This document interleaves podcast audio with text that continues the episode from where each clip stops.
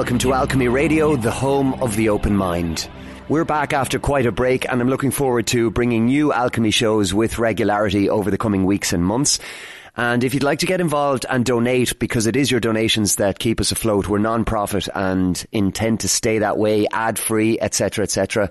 All you have to do is go to our website, alchemyradio.net and donate via the donate button through PayPal, Patreon, all the usual bits and pieces there. Even the price of a cup of coffee would go a long, long way towards helping us. So then, on to the show. Alchemy. Alchemy.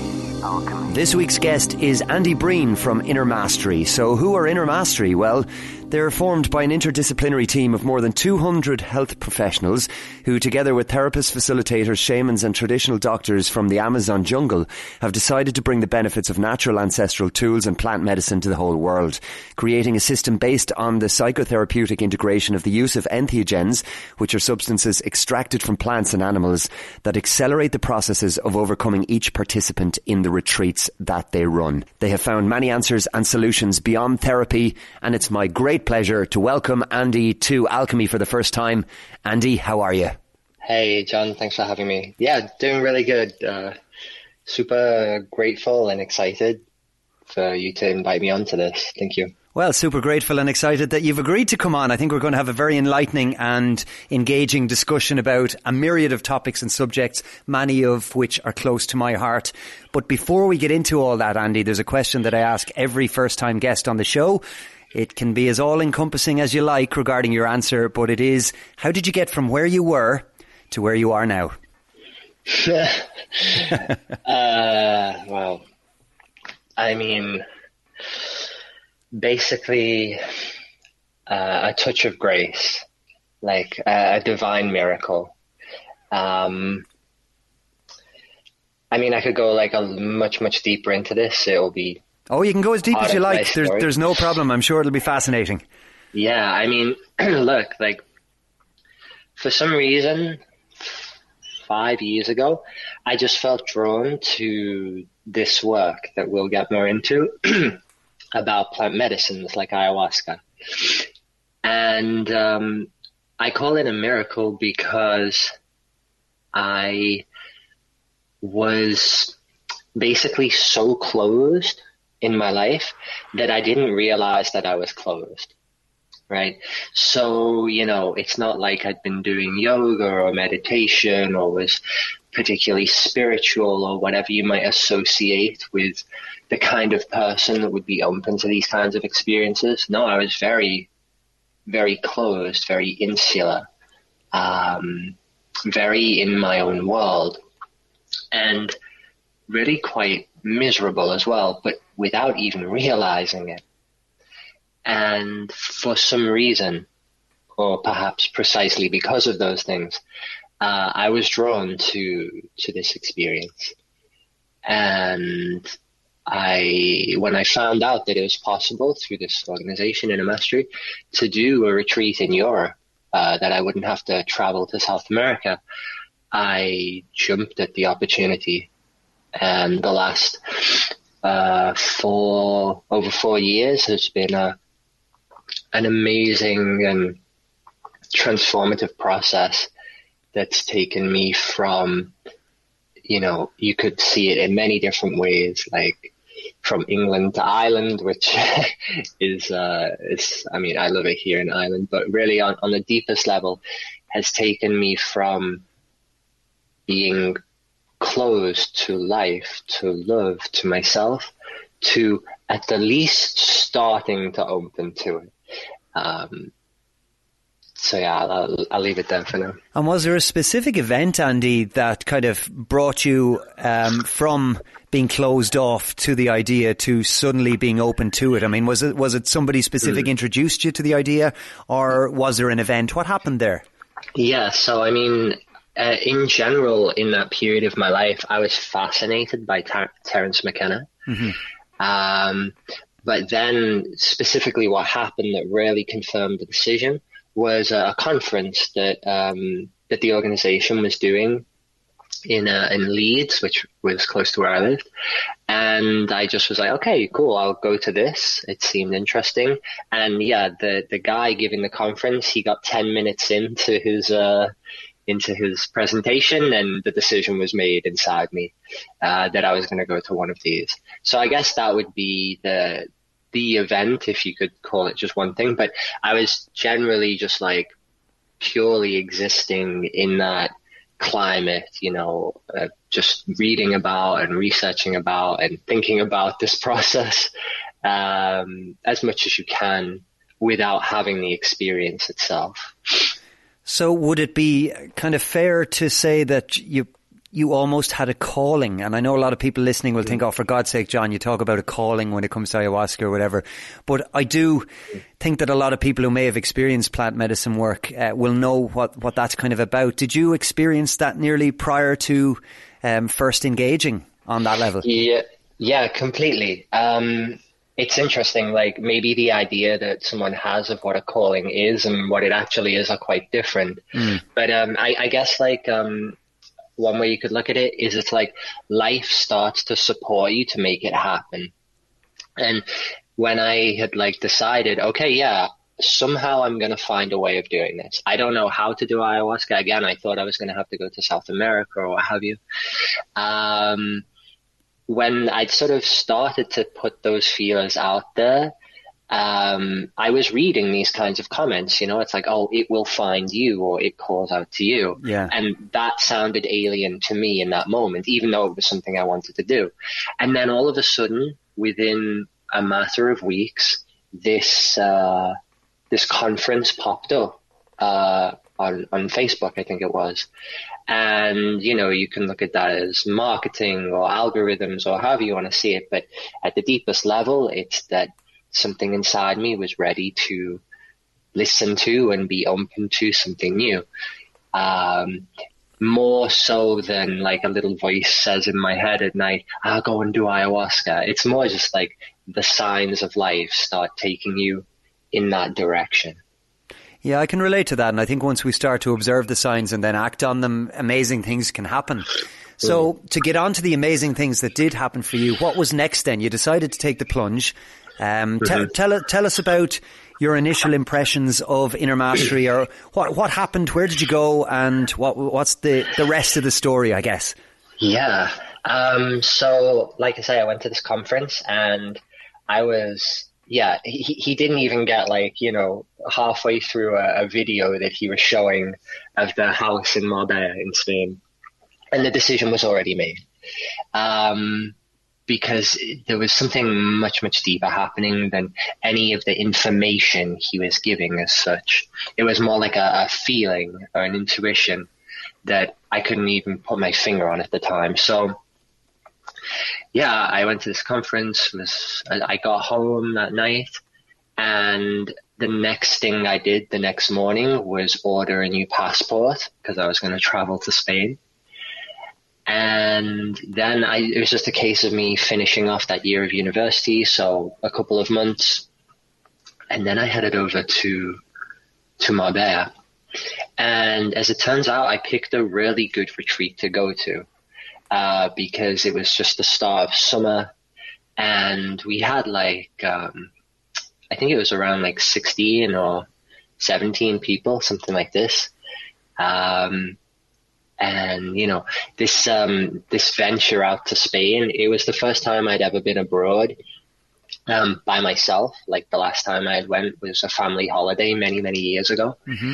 and so it was my first experience of like you know stepping outside the nest, um, but also going to do ayahuasca. And yeah, the house in Marbella, wow, was just beautiful, like this villa on the Costa del Sol. And obviously this was my first experience with anything like this, so I had nothing to really compare it against, but I just felt like comfortable, you know, I felt like I could really start to connect with something that I didn't even know what it was that I was connecting to. Mm. And the group had such a good bond, you know, um, which generally happens at all of the retreats, but some retreats you can see it. It goes a little bit deeper. Like there's something about that group of people in that moment that somehow they're going through something in in a deeper way, and that it's it's deeply significant that it's those people. Um, and yeah, I, at my first retreat, I did uh, you know three nights, um, which means ayahuasca each night um, and then a session of integration every morning. And I also worked with uh, Bufo Alvarius in Kambo. And for me, the experience with Bufo Alvarius still remains probably one of the most profound moments of my entire life, even to this day. Before we get onto those and how deep they were, you used a word there, integration, that I know a lot of people might not necessarily be familiar with, but it sounds mm. like it, Andy, that you didn't just go uh, get in a room with a bunch of people and neck some ayahuasca and uh. saw what happened. so tell us about kind of what happened. You arrived and you were introduced to these people who were strangers at that point to you, but you mm. all obviously had something in common. What went on then? What was kind of the first step and the next step after that and after that again? Ah, yeah, yeah, uh, completely. So basically, when we arrived, there was this period of uh, having like a one-to-one sit down with uh, with the facilitator or one of the facilitators, and um, I remember uh, that conversation really well. I can still picture it, and in what I was sharing, she was able to pick like detect some certain things and presented me with like a couple of questions, you know, like, um, was there a certain feeling of guilt I had about something? And lo and behold, that was exactly the kind of topic that came up that night. So in the sense that like even this kind of administration part was still this, still had this depth to it. Right. Um, and then after everyone had seen this kind of one to one session, uh, every night starts with a preparation, which is a space, well, first of all, to introduce ourselves, but to get familiar with the environment, with the, the setting, with the other people, and to really start to feel like, okay, wow, this is happening, something is moving, how am I feeling? Um, and then there is, of course, the session with the ayahuasca itself. So no, it's certainly not about, uh, you know, in a way, ayahuasca isn't the focus of the retreat. It's just a, a tool that gets used. And then the next morning in the integration, it's this space to dive into, to explore, to integrate all that has moved in the night, not just for me, not just for an individual, but for the group also. And yeah, it's it's quite incredible what happens in integration because it's not about trying to analyze or trying to understand or you know something like this. It's just an open space and what needs to come out, what needs to be recognized, what needs to be realized, uh, will will just happen naturally. It's very interesting that you say it will just happen because one of the words that always sticks in my head, um, having experienced integration after plant medicine, is like the happening. That's just something that rattles around my head after after a while. It's not. There's no kind of conscious thought process behind. Right, I need to bring into this so-called five sense reality what I've discovered on this other plane. It just happens once you allow it to, and that kind of reminds me a little bit about what happens then, I suppose, when you are engaged with the various plant medicines in that surrender is a huge part of it. You have to let things happen. So can you describe the process of like when, when you first, I mean, is there any trepidation when you first decide to do this and you think, okay, well, I've taken the, the plant now or the medicine. Hmm. Um, what's going to happen? Is, is, that scary or was it scary for you? Or mm. what, what did it feel like? And what was mm. then the process like? We'll talk about ayahuasca, I suppose, first, because that's the, that's the first one that you did. Mm. Yeah. I mean, first of all, I just want to say this is quite interesting that I'm speaking in this moment from like my own perspective four years ago, as opposed to the way I'm normally talking about this, which is as someone who is now supporting someone else to sure to go through this. But um, yeah, I mean, yeah, I remember this feeling of uh, of nervous excitement. You know, uh, it was definitely there. But I mean, that's one of the amazing things about ayahuasca in particular is that it is uh, gentle. Somehow it has a kind of knowing about it, you know. It's not gonna force something upon you. And in a way, like over the course of my, my three nights, it, it did go deeper each night. And in a in a way that makes perfect sense, in a way that felt gradual, in a way that felt um, respectful, you could say even. You know, the first night it was um, at the end of it, you would you wouldn't be um, it's not so surprising to hear someone say, okay, like, what really happened? Well, I suppose I was reflecting on this and yeah, this thing came up, but it wasn't this like crazy, you know, experience that I've heard it, it can be. And in a way, that's because if you just went straight to the intensity, it could be too much. And that doesn't support you, you know? Mm. It's about like slowly inviting the person to open up bit by bit so that then what they receive, what comes to them happens naturally as opposed to it being forced upon them somehow. And was the experience revelatory for you or was it sudden realizations that you were then able to take with you um, in the coming weeks, months and potentially years? Or was it a more gentle journey of kind of inner learning and understanding? What, what, what did it feel mm. like after the fact now, you know, as you can reflect on it with hindsight, what do you think yeah. went on in the three sessions, the first three evenings? Hmm. Yeah, I would definitely describe it more like the second as like a gentle thing. Um, really, I see it as now on reflection as like a setting the stage because um, as it turns out, in my case, I was to then go on to continue doing this. Like in a, in a very deep way. Um, that isn't the case for, for everyone.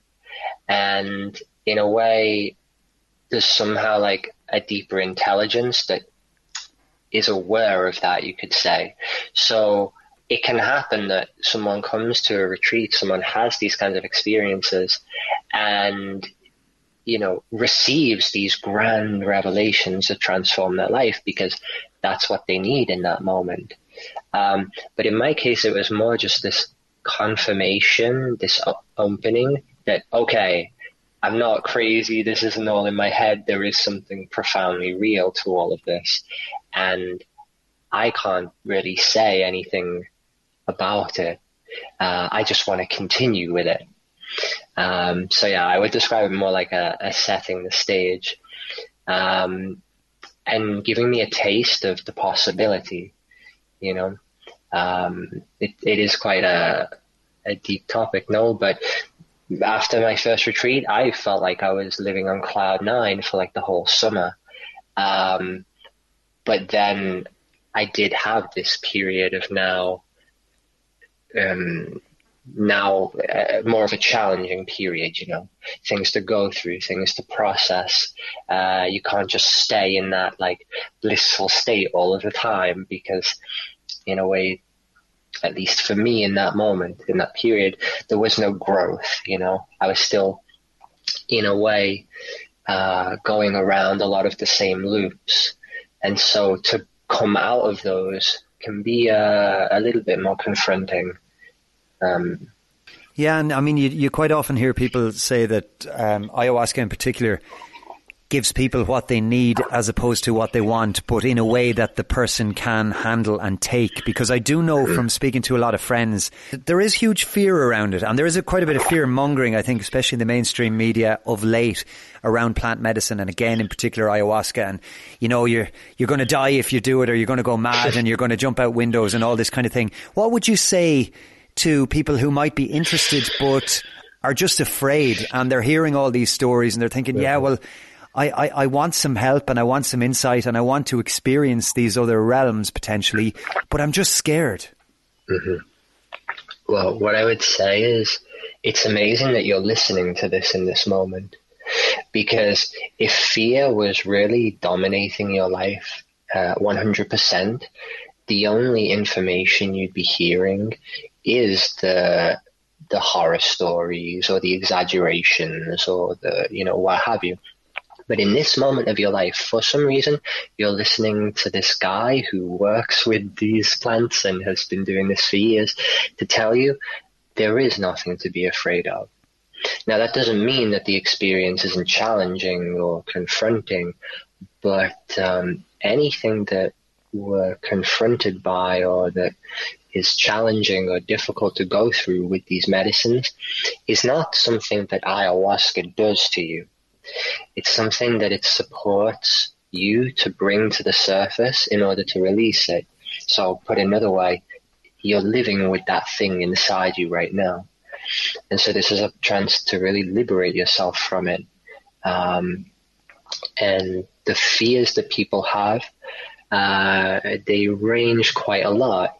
But one way you could look at it is you could say, okay, you know, the, the, the fears of like, oh, I'm afraid of going crazy or I'll jump out the window. They're quite easy to kind of, you know, point out that they're just not the case. I mean, those things just don't happen at our retreats.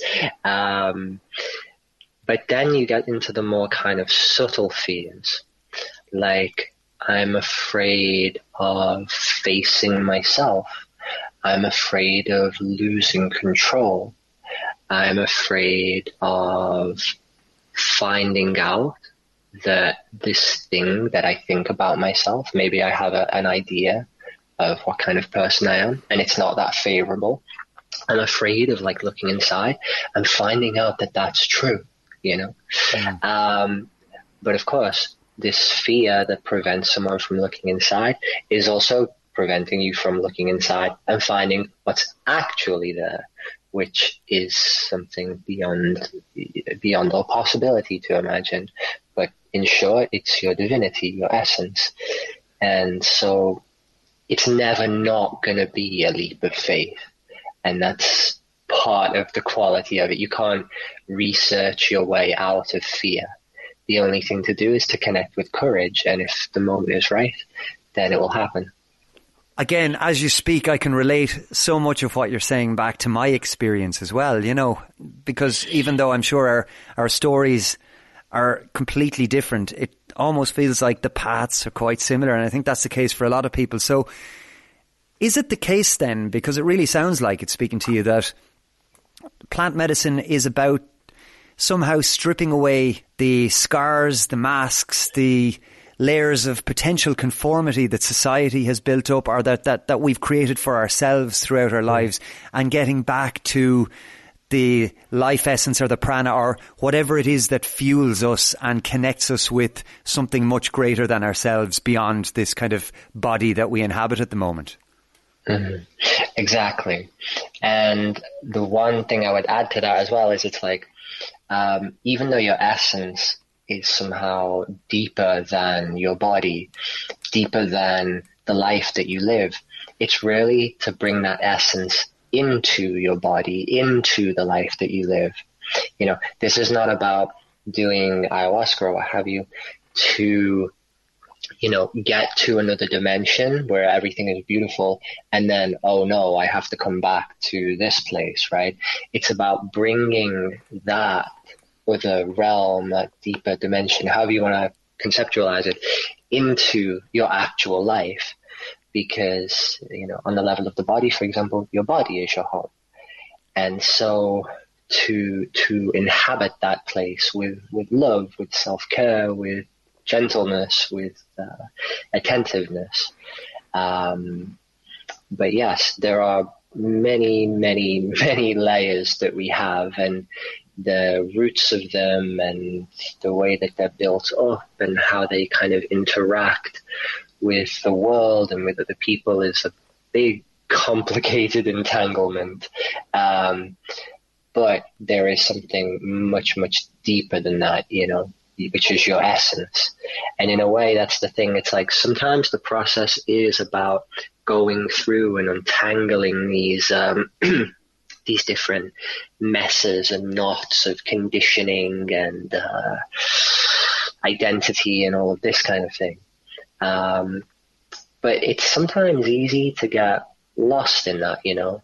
It's like uh, another healing and another trauma and another shadow work and another this and another that.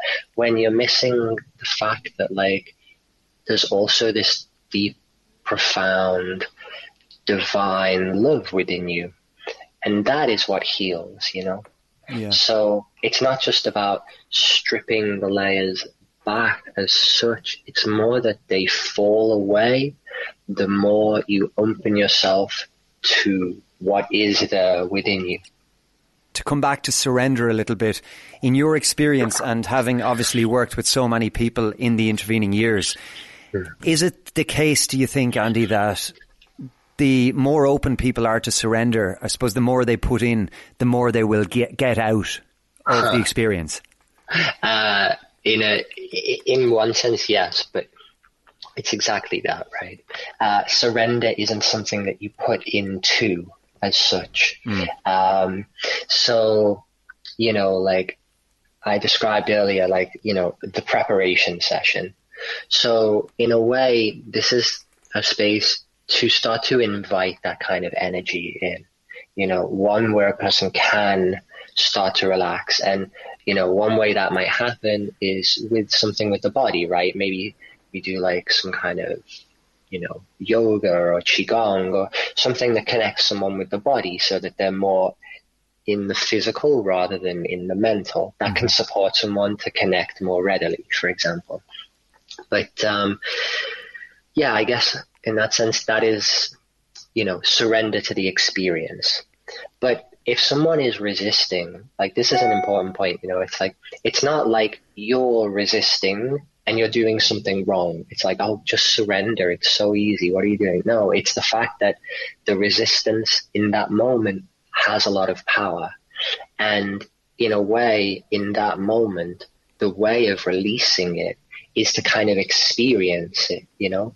It's like on my first ever ayahuasca session, uh, I was feeling so much tension in my body, and I just felt like I was stretching for like four hours or something.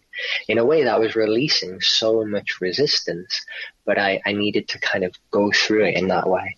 And so, if someone had said to me, "Oh, just surrender," in that moment, mm, that wouldn't have meant anything. Sure. And so, you know, it is about slowly, slowly starting to experiment, starting to like just test the waters of letting go of control, you know, bit by bit, night by night, step by step. And that is, uh, you know, what you could describe as I surrendered to ayahuasca? I surrendered to my process. Um, then to describe surrender in the deepest sense for a human being's life is a much, much bigger topic. Um, but certainly the more that you can open yourself to this experience, the much deeper you will go. So, in a sense, you're working with the medicine to a degree. It's almost like a communion rather than um, surrender, I suppose. You know, you're actually working with it on the level that you're gradually building up understanding for. And it's definitely mm-hmm. not an escape either, by the sounds of it. Oh, yeah, no. I mean, um, like, maybe in this moment a person doesn't feel ready to go into something. And so they can feel like uh, at the edges of the experience this thing or this emotion is sort of hovering there. And that might be an invitation from that deeper part of them to explore it to make sense of it to release it. But in that moment the person says no no i can't do this. It's like okay no problem well, good for you. Now you, you can see very clearly that there is part of you that's in this moment unable or unwilling to go into that. Um, and yes, like, you know, ayahuasca, it, it has this deeply profound intelligence within it, um, just like you do, just like I do, just like everything does. Um, the whole of experience is, is conscious, is intelligent. Um, but for some reason, in the human being and in ayahuasca, when these two things go together, it produces um, a greater depth than either one of them does on their own.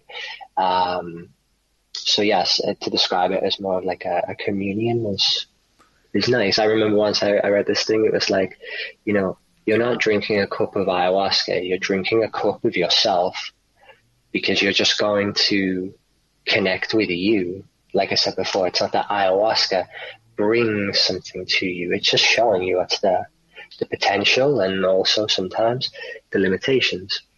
That's a great way of putting it. I haven't heard it described that way before because we spoke about fear earlier and people are so afraid of what they perceive as being potentially a hallucinogenic drug, you know, and lo- losing that control. But I mean, if you're being shown something that you've you've already essentially created for yourself, albeit it may be buried under layers of whatever's going on for you, um, well, then that's a far less scary proposition. Um, mm.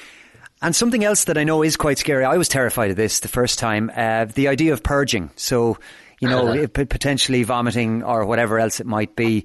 How big a deal is that, and what is that process about? Because it's, I mean, I've discovered um, over the the several journeys that I've done, and I haven't actually physically purged.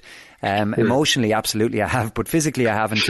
but from speaking to other people who did, there's never any kind of regret. It's not like you go out, you know, people go out for a load of drinks and they get sick and feel mm-hmm. terrible. It's a totally different thing, isn't it? How would you describe it, Andy? What's that all about? Yeah, completely. I mean, in a short, I would say it's a liberation. Uh, it's release. Um, I mean, first of all, like, um, it isn't as common as, you know, people might imagine. Mm. Like, you know, the vomiting, uh, which is what specifically people are referring to with purging, although, as you said, there are many, many ways to, to purge or to release. Uh, but the vomiting is mostly associated with ayahuasca. And there is some reason for that, right? It is more common with ayahuasca than it is with like, you know, something else, like Bufo alvarius, like one of these other medicines, for example. But it's not so all encompassing that it's like, oh, if you drink ayahuasca, that's what's going to happen. Um, the really important way of seeing it is it's not that ayahuasca makes you sick, right? It's that if there is something in you that's ready to be released, that's ready to come out, ayahuasca can support you with that to the point where you don't need to keep this thing in anymore. You certainly don't need to force it out either. That's where ayahuasca comes in to support you. But it's quite amazing, you know, like when you can see and when you realize for yourself, it's like, okay, wow, this thing, say for example, it's like an emotion. Let's just be, say like, I'm holding on to some like resentment towards something. Okay. Yeah.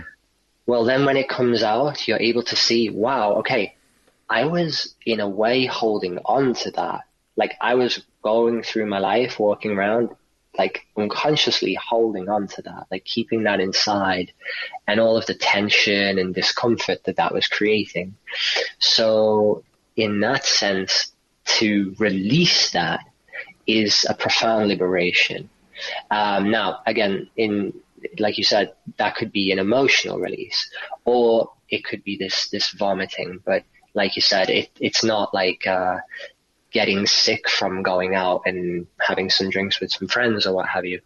It's uh, it's more of an energetic release, um, and it's quite a profound experience. And I remember really being struck by this at my first retreat, to be in a room of people and you can hear like one or two or a couple of them who are getting sick, and then after that the the sounds of them getting sick are over, immediately what follows it is thank you. Mm. You know, I was like, wow, that's interesting, you know? And then when it happened to me on my third night, I was like, oh, okay, I get it now. so, yeah. That group experience fascinates me as well. The interesting thing, in my experience anyway, is while you are gone under, in a sense, and you are somewhere else, you're also in the room. Uh, there are almost waves, and you come in and out of the room, mm. and you, you can, I mean, if you need to go up, get up and go to the toilet, you can be helped to go up to the toilet. It's not that you're mm-hmm. stuck lying there incapacitated, you know. Um, and you're hearing all these other people going through different things around you. And it, it really, for me, did become a group experience. There were examples of people in, in discussion and integration afterwards who described sharing experiences with the plant or the mother plant or whatever way people want to describe it. It was almost like a shared hallucination, for want of a better word. And then you're listening to other people who might be going through a trauma and purging a, tra- a trauma. And while some of the sounds can be animalistic in places, I, me- I do remember one or two times thinking, well, this is crazy. This this must be what hell sounds like, but there's nothing scary or bad about this.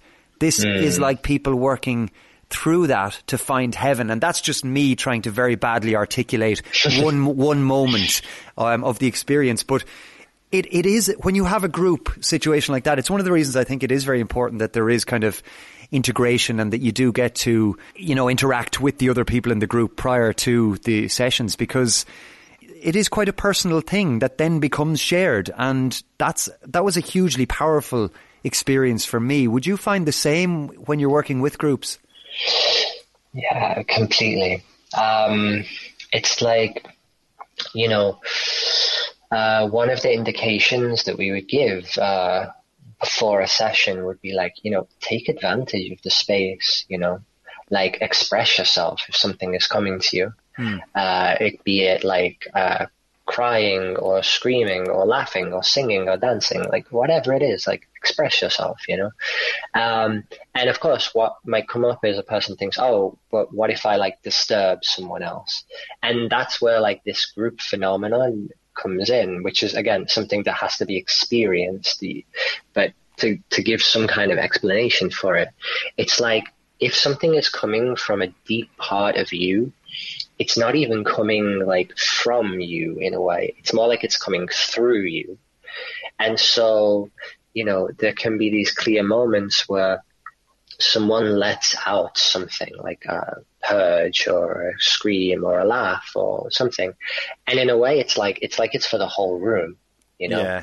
And maybe that's what inspires someone else to then do the same in their own way. Or perhaps the other person can just be in resonance with what's happening.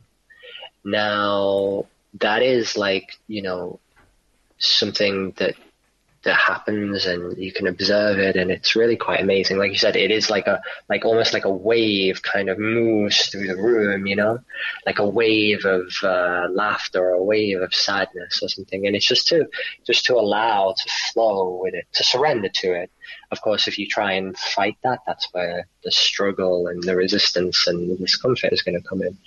But, um, you know, that's where the role of the facilitator is important because it's like, you know, the vast, vast majority of the time, these expressions are from that deeper place. They are from something beautiful. So, you know, even though you're listening to someone next to you cry or, or shout or what have you, it's not disturbing you. If anything, it's supporting you. It's taking you deeper into the experience. But as you might imagine, sometimes, you know, certain characters or certain uh, mechanisms get activated of uh, that can be somehow interfering with the space and so that would be one of the things to kind of intervene with and say okay no hey like let's come back let's respect the space you know um, you don't necessarily need to express something. It's just if it feels like it needs to come out, then absolutely take advantage of that because it's for all of us.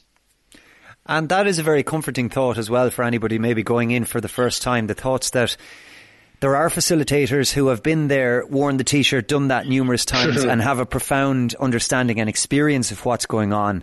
And to have facilitators on board, I think personally is absolutely essential. I mean, you do hear cases of people who work without them, and I don't think that's something that I personally would do or necessarily recommend. So, In terms of your role then as a facilitator, how do you view that versus, say, experiencing or being, being part of the plant medicine experience? Because presumably it is an experience for you as a facilitator, but also presumably you're not necessarily communing with the medicine itself. Your job is there as a role to help those that are. Or am I wide of the mark?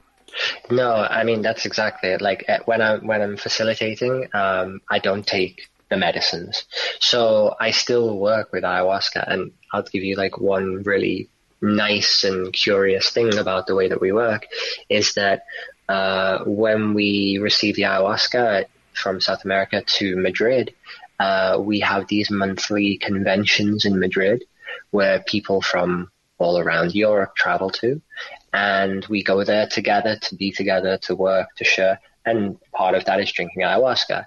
And then we take that same ayahuasca, that same batch, if you want, to the different retreats around Europe that we're doing. So, you know, I might be sharing some ayahuasca in, in a retreat that only last week I myself was working with. So in a way, I'm like connected with the medicine. You know, I have a, a sense of, of the feeling of it. But in that particular moment in the retreat, in the session, I'm very much in a normal state of consciousness, if you want. Um, now, that said, it is an experience, absolutely. Because what is the role of a facilitator? Uh, the role of the facilitator is basically to allow whatever needs to happen to happen. And again, that's something that requires like a sensitivity, a receptivity, presence to see, okay, like how to support what's happening here. A lot of the time it's just to allow it, you know, allow this person to let out what it is that they need to let out. Sometimes, like I said, it might require some kind of intervention. But then another aspect of a facilitator is to share yourself, you know, and it's, it's, it's tricky to kind of think about because it is not that the facilitator is the, at the center of the session. That is absolutely not what's happening. Um, but still somehow their presence is important. But as I sort of said before, it's not that something comes from the facilitator. It's more that it comes through them. So if they're present, if they're attentive, suddenly something will come to them, like an intuition. You know, maybe it's something really simple. Maybe it's like, oh, I want to put this song on, or I want to play with this instrument, or I feel like it's important for me to sit, uh, you know, in this part of the room, or I want to, you know, uh, light some of this incense. Again, where is that coming from? Um, and if the facilitator has a certain level ex- of experience, then what they would say is that, you know, it's more like an intuition and they don't attach themselves to that. You know, it's a beautiful thing the next morning when people say to me, ah, Andy, when you played that song or when you did this, you know, it really reached me, it really supported me. And I'm like, you know, ah, that's amazing. Thank you for saying it's beautiful. Um, but then if there's part of me that says, ah, yes, look at me, I did it so good, that would just, you know, ruin everything basically. Yeah. So it's, it's to have this, this, this interesting role where you're both deeply present and available at a moment's notice, but also step to the side and out of the way. Um, and how that happens, how someone becomes attuned to that is because they themselves have had a profound process. It's not something that you can be taught in any kind of traditional sense. Um, and the last thing I'll say on that is it's also just a pleasure to do, you know? It's like there was a time where, you know, entering into an ayahuasca session to receive ayahuasca was, yeah, exciting, but also a little bit daunting. And now that I can be there to share with others and you know, to pick up the guitar and sing, and it's just uh, it's just a pleasure. Yeah, you describe music there. Like music is a very big part of the experience. You know, it's not just, you're not sitting there in silence during these mm. sessions. There's a lot of other stuff going on and you are aware of sounds in the room. You're aware of smells in the room. You're aware of whatever else might be going on, you know, and that can kind of almost fuel or feed or gently guide the journey as well, in my experience. Would that be a commonality, Andy, in yours? Yeah, absolutely. Um, again, it's like, what, like, so there's, there's these clear, distinct phases, you know, like it does take some time for the medicine to come in. And then toward the end of the session, it does kind of tail off more gently but uh, there is this middle period when it reaches its you know peaks. And so the music that gets played at these different periods in the session is somehow distinct. Um, but it's not just like having a preset playlist you know. It's more like you have you know your playlists of music of of certain phases or certain styles, and then it's selecting from that which is the right one for this moment. Yeah. And again, if if you're present, if you're open, if you're receptive, you'll just kind of know what to play in that moment. Um, and yeah, from the perspective of the person in the, the session who's taken the ayahuasca, it's like you merge with the music. You know, this amazing thing happened last week, right?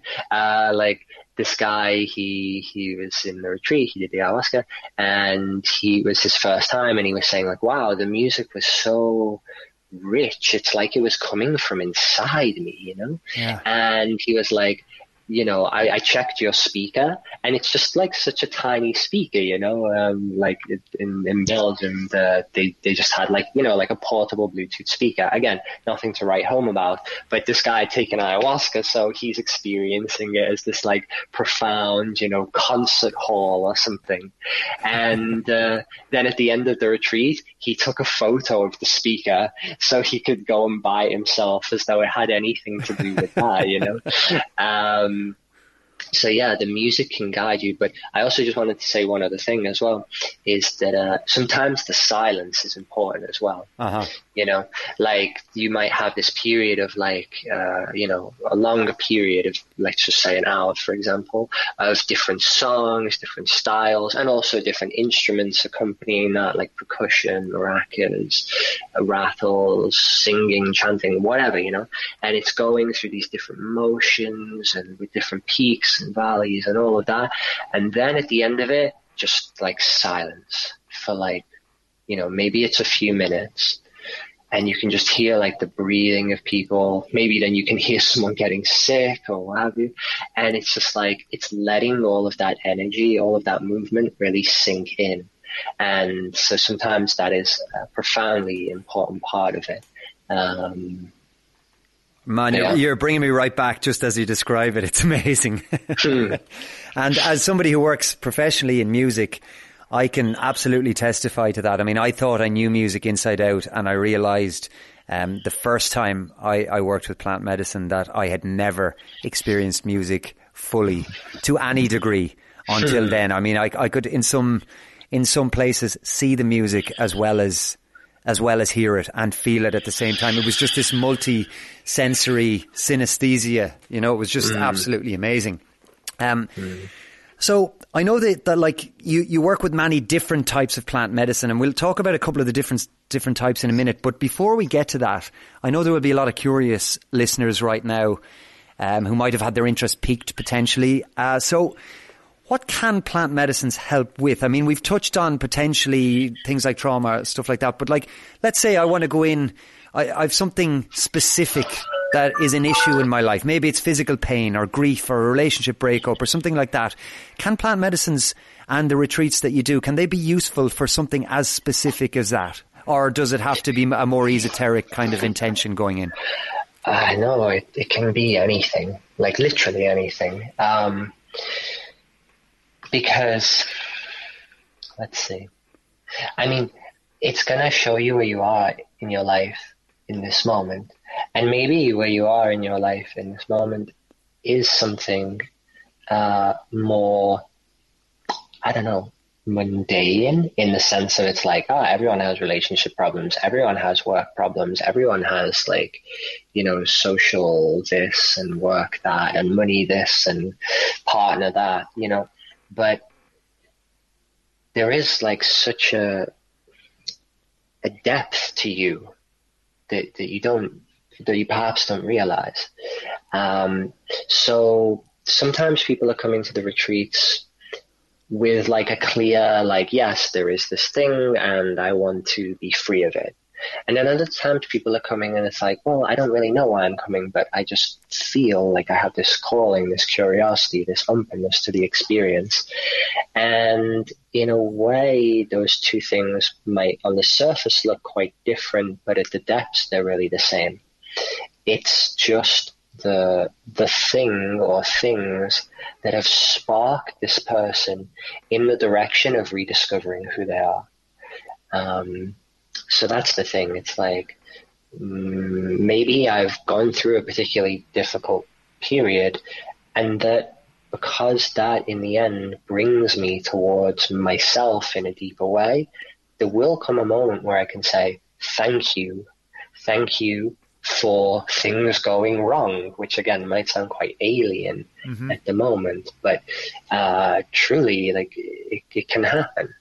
Um, so yeah, whether it's something more mundane or more simple, or something more, you know, intense, in the sense of it's like dealing with with some kind of specific trauma. um, ayahuasca can support, or this this approach, these medicines can support with that, because again, the most powerful thing that there is is not the unconscious, is not this certain trauma, is not you know, the difficult dynamics between partners and human beings. No, it's love.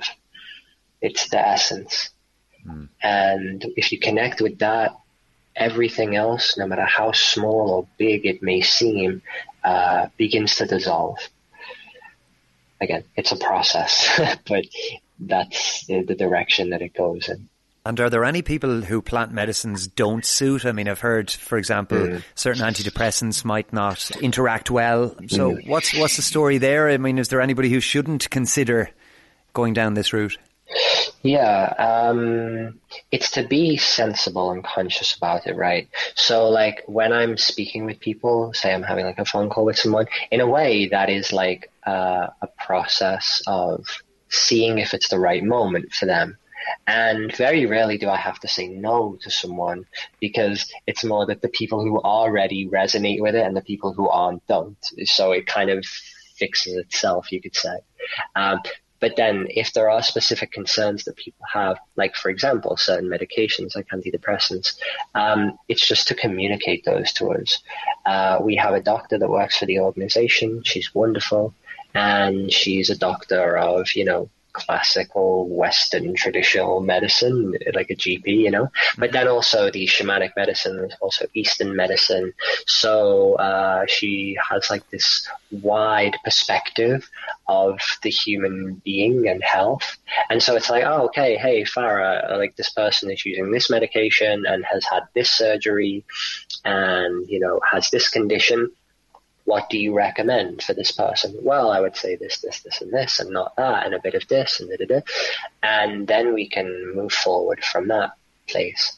What I would say uh, more generally, though, is that ayahuasca really doesn't have any contraindications. Um, the only thing that changes is the level of dosage that you work with. Um, so if someone is taking strong, heavy antidepressants, yes, it would be important to work with a smaller dose and increase it over time if they're like responding okay. Um, but it wouldn't, they're not ruled out from the experience, certainly not. And then in terms of the different types of plant medicines and then the different types of retreats that you offer to get onto that side of things as well. What are the different plant medicines and why are they different and how can, like, what kind of different effects will they have on people? For example, is ayahuasca good for one thing and maybe iboga is good for something else or what yeah. way does that work? Yeah, it, it's interesting. It's like, it's more like each of the medicines has more of like a focus or more of a tendency. So what I was describing earlier with ayahuasca, in the sense that it's gentle, in the sense that it's uh, it's kind of gradual in a way. Um, maybe that's what a person needs in that moment. Or maybe in another moment, what a person needs is something a bit more direct, something to the point, you know, like the direct confrontation. And so another medicine like Kambo, for example, has more of that energy. Um, now, to mention a bit about Kambo, Kambo is a medicine that comes from a frog, and it's um, it's all about the body. It's all about the organism. It's all about the physical house that we live in, which includes energy levels, emotions that are somehow trapped, perhaps physically, um, different ailments, uh, all of this kind of thing as you can relate to the body. And Kambo is about like coming back into alignment with your natural vitality because your body is a miracle. It knows how to be, it knows how to be healthy, it knows how to support itself. There are just these different layers and blockages that we have uh, that are kind of preventing it from functioning optimally. So Kambo is a way of like releasing and letting go of those different things to come back into that that harmony with our body. And yes, the experience is a lot more direct, um, and it is more confronting. It's not uh, hallucinogenic or, or however you want to say it, like like ayahuasca would be. It is more on a level of feeling, of sensation, of inhabiting the body. Um, and perhaps what you're feeling in that sort of 20, 30 minute period of Kambo is like, you know, the discomfort of what needs to be released and then the eventual release of it. Um, so Kambo can be quite intense, but profoundly healing. Um, then something else like, uh, like iboga, like you mentioned. Oof, I mean, a iboga is just, uh, extremely powerful in its possibilities. Um, if, you know, I, I, wouldn't say it's the starting point, you know, for most people. Right. Um, but just to say a few words on it, uh, what it's about is really diving deeply into the unconscious, into the locked boxes and rooms in the hidden recesses of the mind in order to confront and release and make peace with those different things that are hidden there. Now, as you can imagine, going through that process might be quite challenging. Yeah. And so, in a way, it's necessary to already have some kind of foundation, you know, to, to have that kind of experience. Because if someone who has, you know, certain experience, uh, has done a certain level of work in the process on themselves, you know, and they find out, oh wow, I have this belief inside me that says I don't think I'm good enough in this way or what have you, uh, they're going to know on some level that that's not the truth. That's just a belief that they have hidden. But if you don't have that inner foundation and you're confronted by these different unconscious beliefs, you might in a way get even more identified with them and they get screwed in. So iboga is a super delicate process. Um, but again, if if it makes sense in that moment that it can support someone, the possibilities with it are incredibly transformative because of the the sheer power that it has. And you know, just to be like completely honest about it, uh, iboga is one of the medicines that I haven't actually worked with. Uh, I've done a period of microdosing with it, but I haven't had the full experience. And so, as a facilitator, I would not facilitate a iboga, of course, because I'm not, I haven't had the experience myself, so it makes no sense to facilitate it. Sure. Um, but yeah, so that that might tell you something about it, you know, that I've been doing this process for over four years, and well, to date, I haven't had an experience with a iboga. So. Yeah. I know I've I've heard that recently it, it can be used quite a lot, uh, particularly for opiate addiction and addictions in general. And mm-hmm. I think there are quite a number of clinics springing up in different parts of the world, but particularly Mexico, that focus on ibogaine, which I think may be the synthesized version or the active ingredient in mm. iboga, the plant. Um, can you speak to that regarding addiction? Yeah. So, I mean, first of all, uh, ibogaine is the active component of iboga, but much like how DMT is the active component of ayahuasca, DMT and ayahuasca are not the same. Yeah. And it's even more pronounced actually in the case of iboga, where the the plant or the bark from this tree, it contains so much. And you can look at that on like a molecular chemical level. You can also look at it a kind of energetic, you know, uh, of like the energy or the soul or the spirit of the plant or what have you. Um, if you're just you know, reducing it down to the active component in inverted commas, you're kind of missing out on a lot of what it has to offer, no? But then how it can support with addiction. Well, yeah, I mean, look, uh, the greatest addiction that we have is to thinking, is to the idea that we have of ourselves. Yeah. Uh, and then all addictions just spring up from that. Um, so there's two levels to it. One would be that level, the deepest level, confronting the idea that you have about yourself, not an idea that you have about yourself, but the idea that you have about yourself. Somehow you could describe iboga as going to the linchpin. You know, if you imagine like the structure of your uh, sense of self, your ego, if you want, as all tracing back to one single idea. Uh, iboga would potentially allow you to confront that. Um, so you can imagine the, the power, but also the the need for a real like support around that, no? Um, but then also on the physical, it really does reset the body, you know? I mean, you know, this is the thing with something like opiates or methadone or heroin or have you. The body has such like uh, physical dependency upon these things. Um, and somehow the process of iboga can support a person to really reset so that what might normally look like a, uh, you know, a several month withdrawal process potentially is something that's gone through in maybe a few days or a week. Um, now, that few days or a week might be extremely hellish, but, um, you know, it's a way of coming out the other side of it. Now, I do just want to preface everything that I've just said. Uh, none of these medicines are a miracle cure. Mm. Um, this is not a substitute for uh, for a process of healing. This is something that can support that process of healing, and so it is something that you know requires a certain level of openness. It's not like okay, I want to continue living the same. I just don't want to smoke cigarettes anymore. then that's the iboga isn't going to support any of that. Yeah, you know. Regarding events, then, and inner mastery, and what it is you guys do, where you do it, and what what is entailed therein. What can you tell me about that? Because you're quite uh, quite a wide ranging and geographically spread organisation. You're all over the place. Yeah. So predominantly in Europe, but also we have uh, some houses in Mexico and in South America.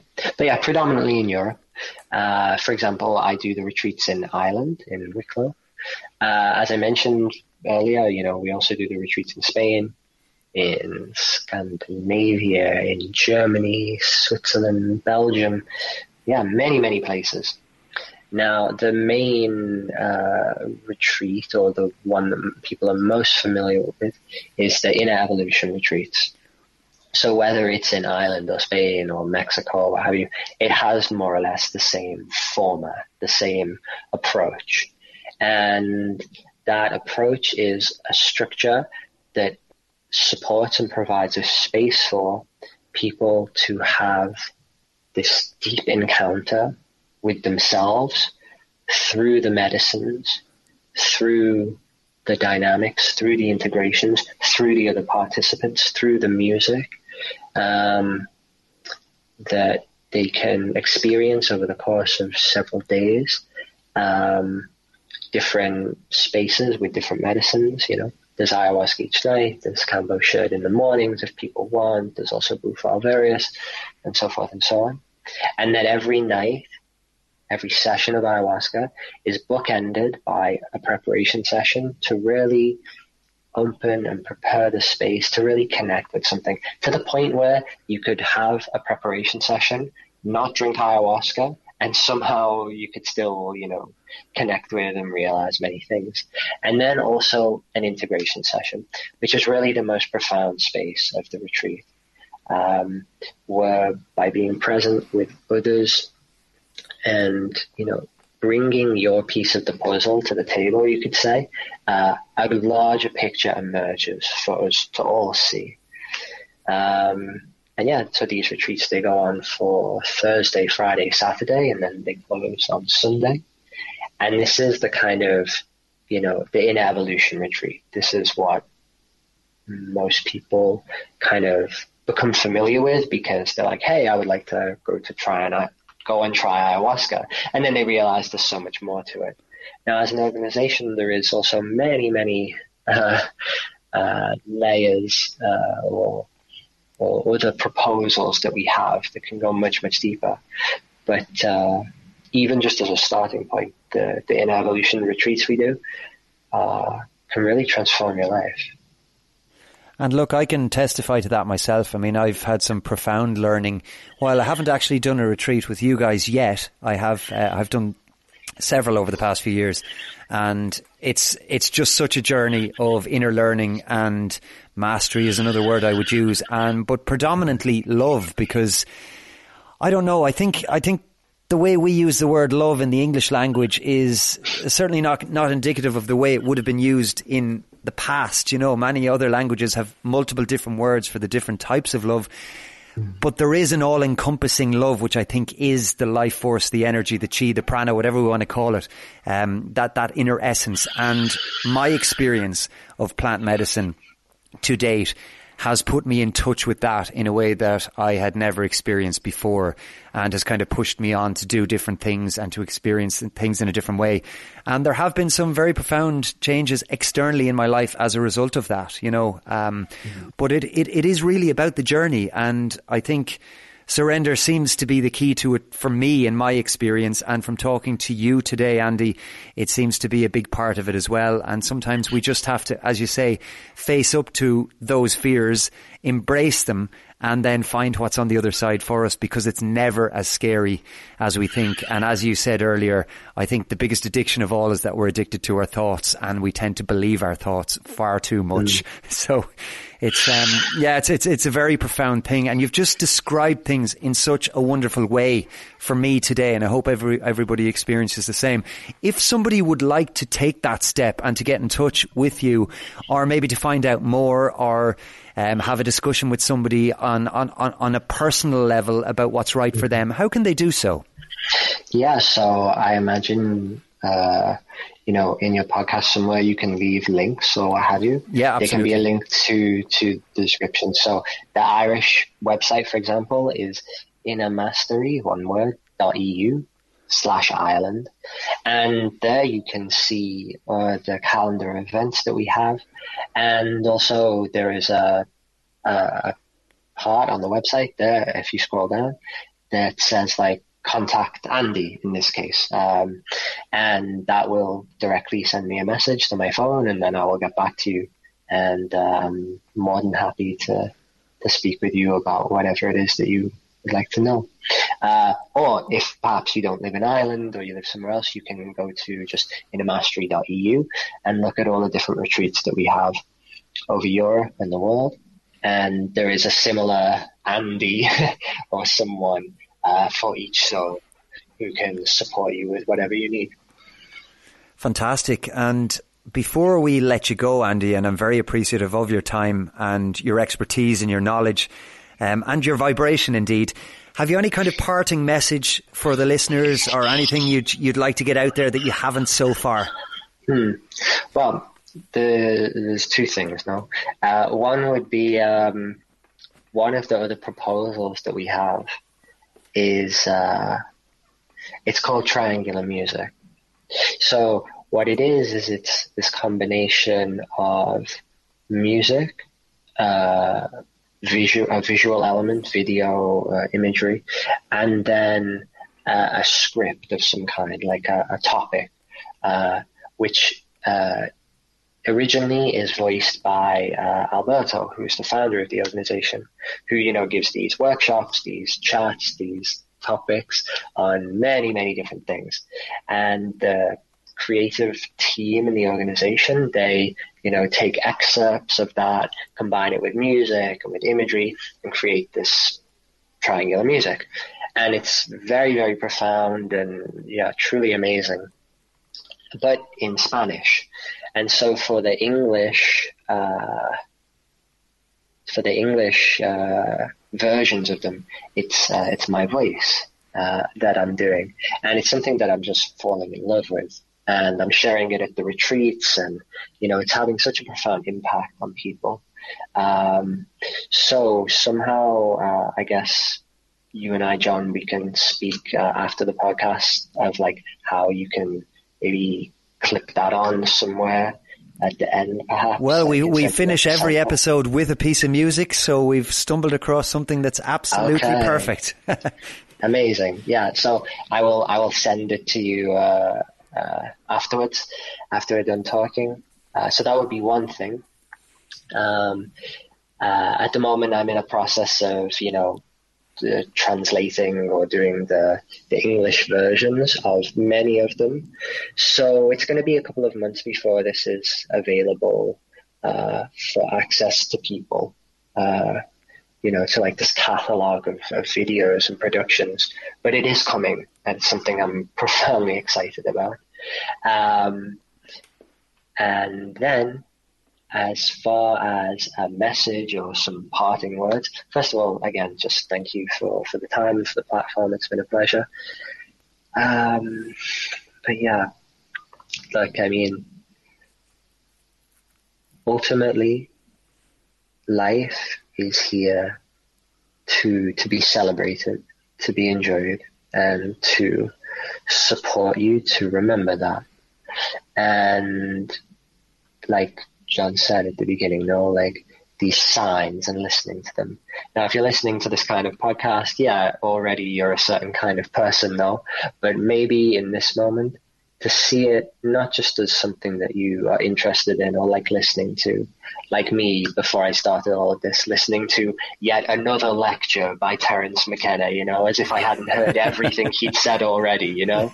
Um, but no, really see it as a sign as like, okay, maybe it's the moment to see where this wants to take me because I'm listening to it for a reason.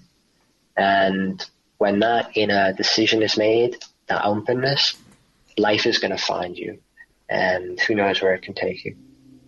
Wise words indeed. I have the power, you have the power, we have the power. Andy Breen, it's been wonderful speaking to you on Alchemy today. Thank you so much for joining me. Thanks, John. Take care. Alchemy, alchemy, alchemy. Love is not a feeling.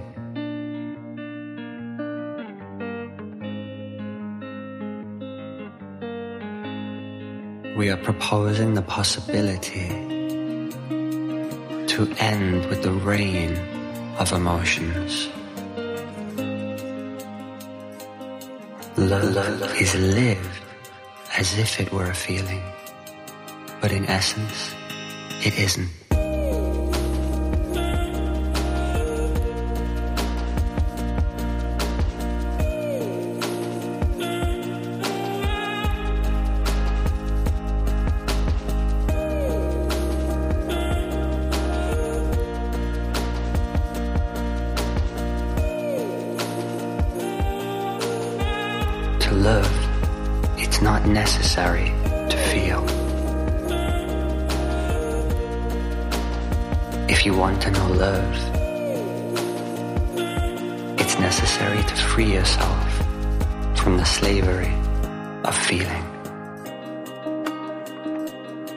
It's not possible to access love if we are trapped in the reign of emotions, of feelings. Love is not a feeling. It's lived as if it were a feeling, but in essence it isn't. It's a pure gaze towards absolutely everything that surrounds you. its unconditionality.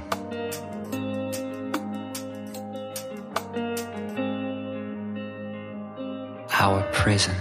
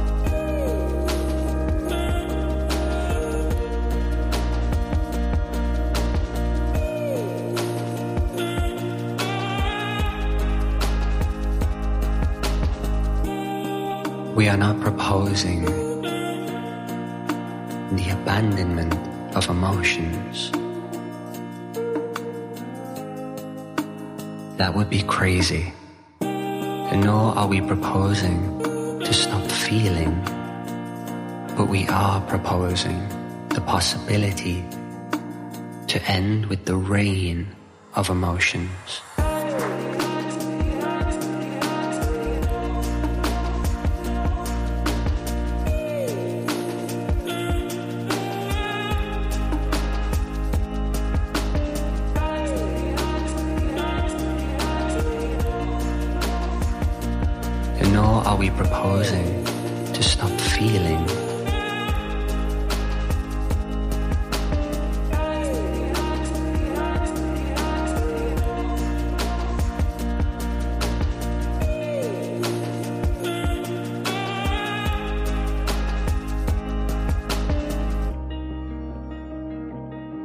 Before love, there's only darkness numbness. Love does not belong to the world of feelings. Love is the experience that begins the awakening of consciousness.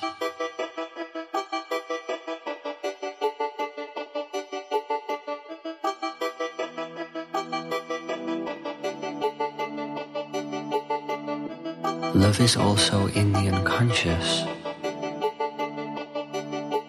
And in the deepest part of our unconscious is love. That deep part of the unconscious is what unites us with other human beings, with all of the stars, and with all of existence.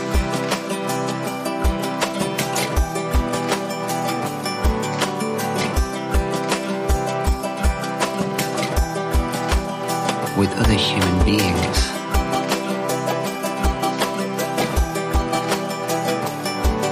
And with all of existence.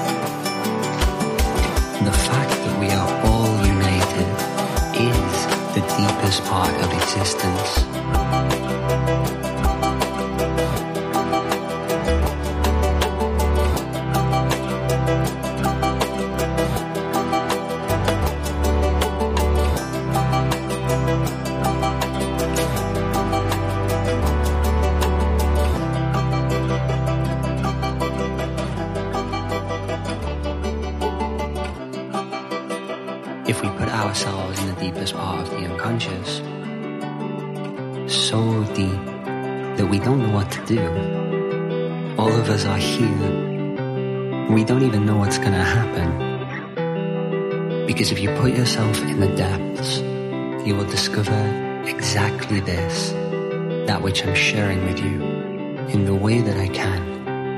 That love is the beginning and the end Love is everything. Because it's what unites everything.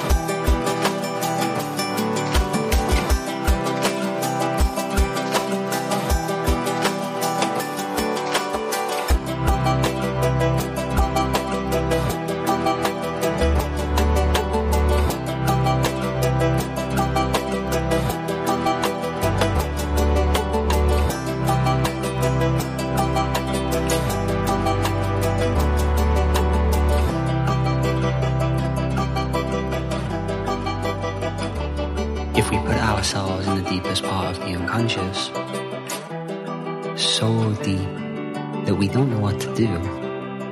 All of us are here. We don't even know what's going to happen. Because if you put yourself in the depths, you will discover exactly this.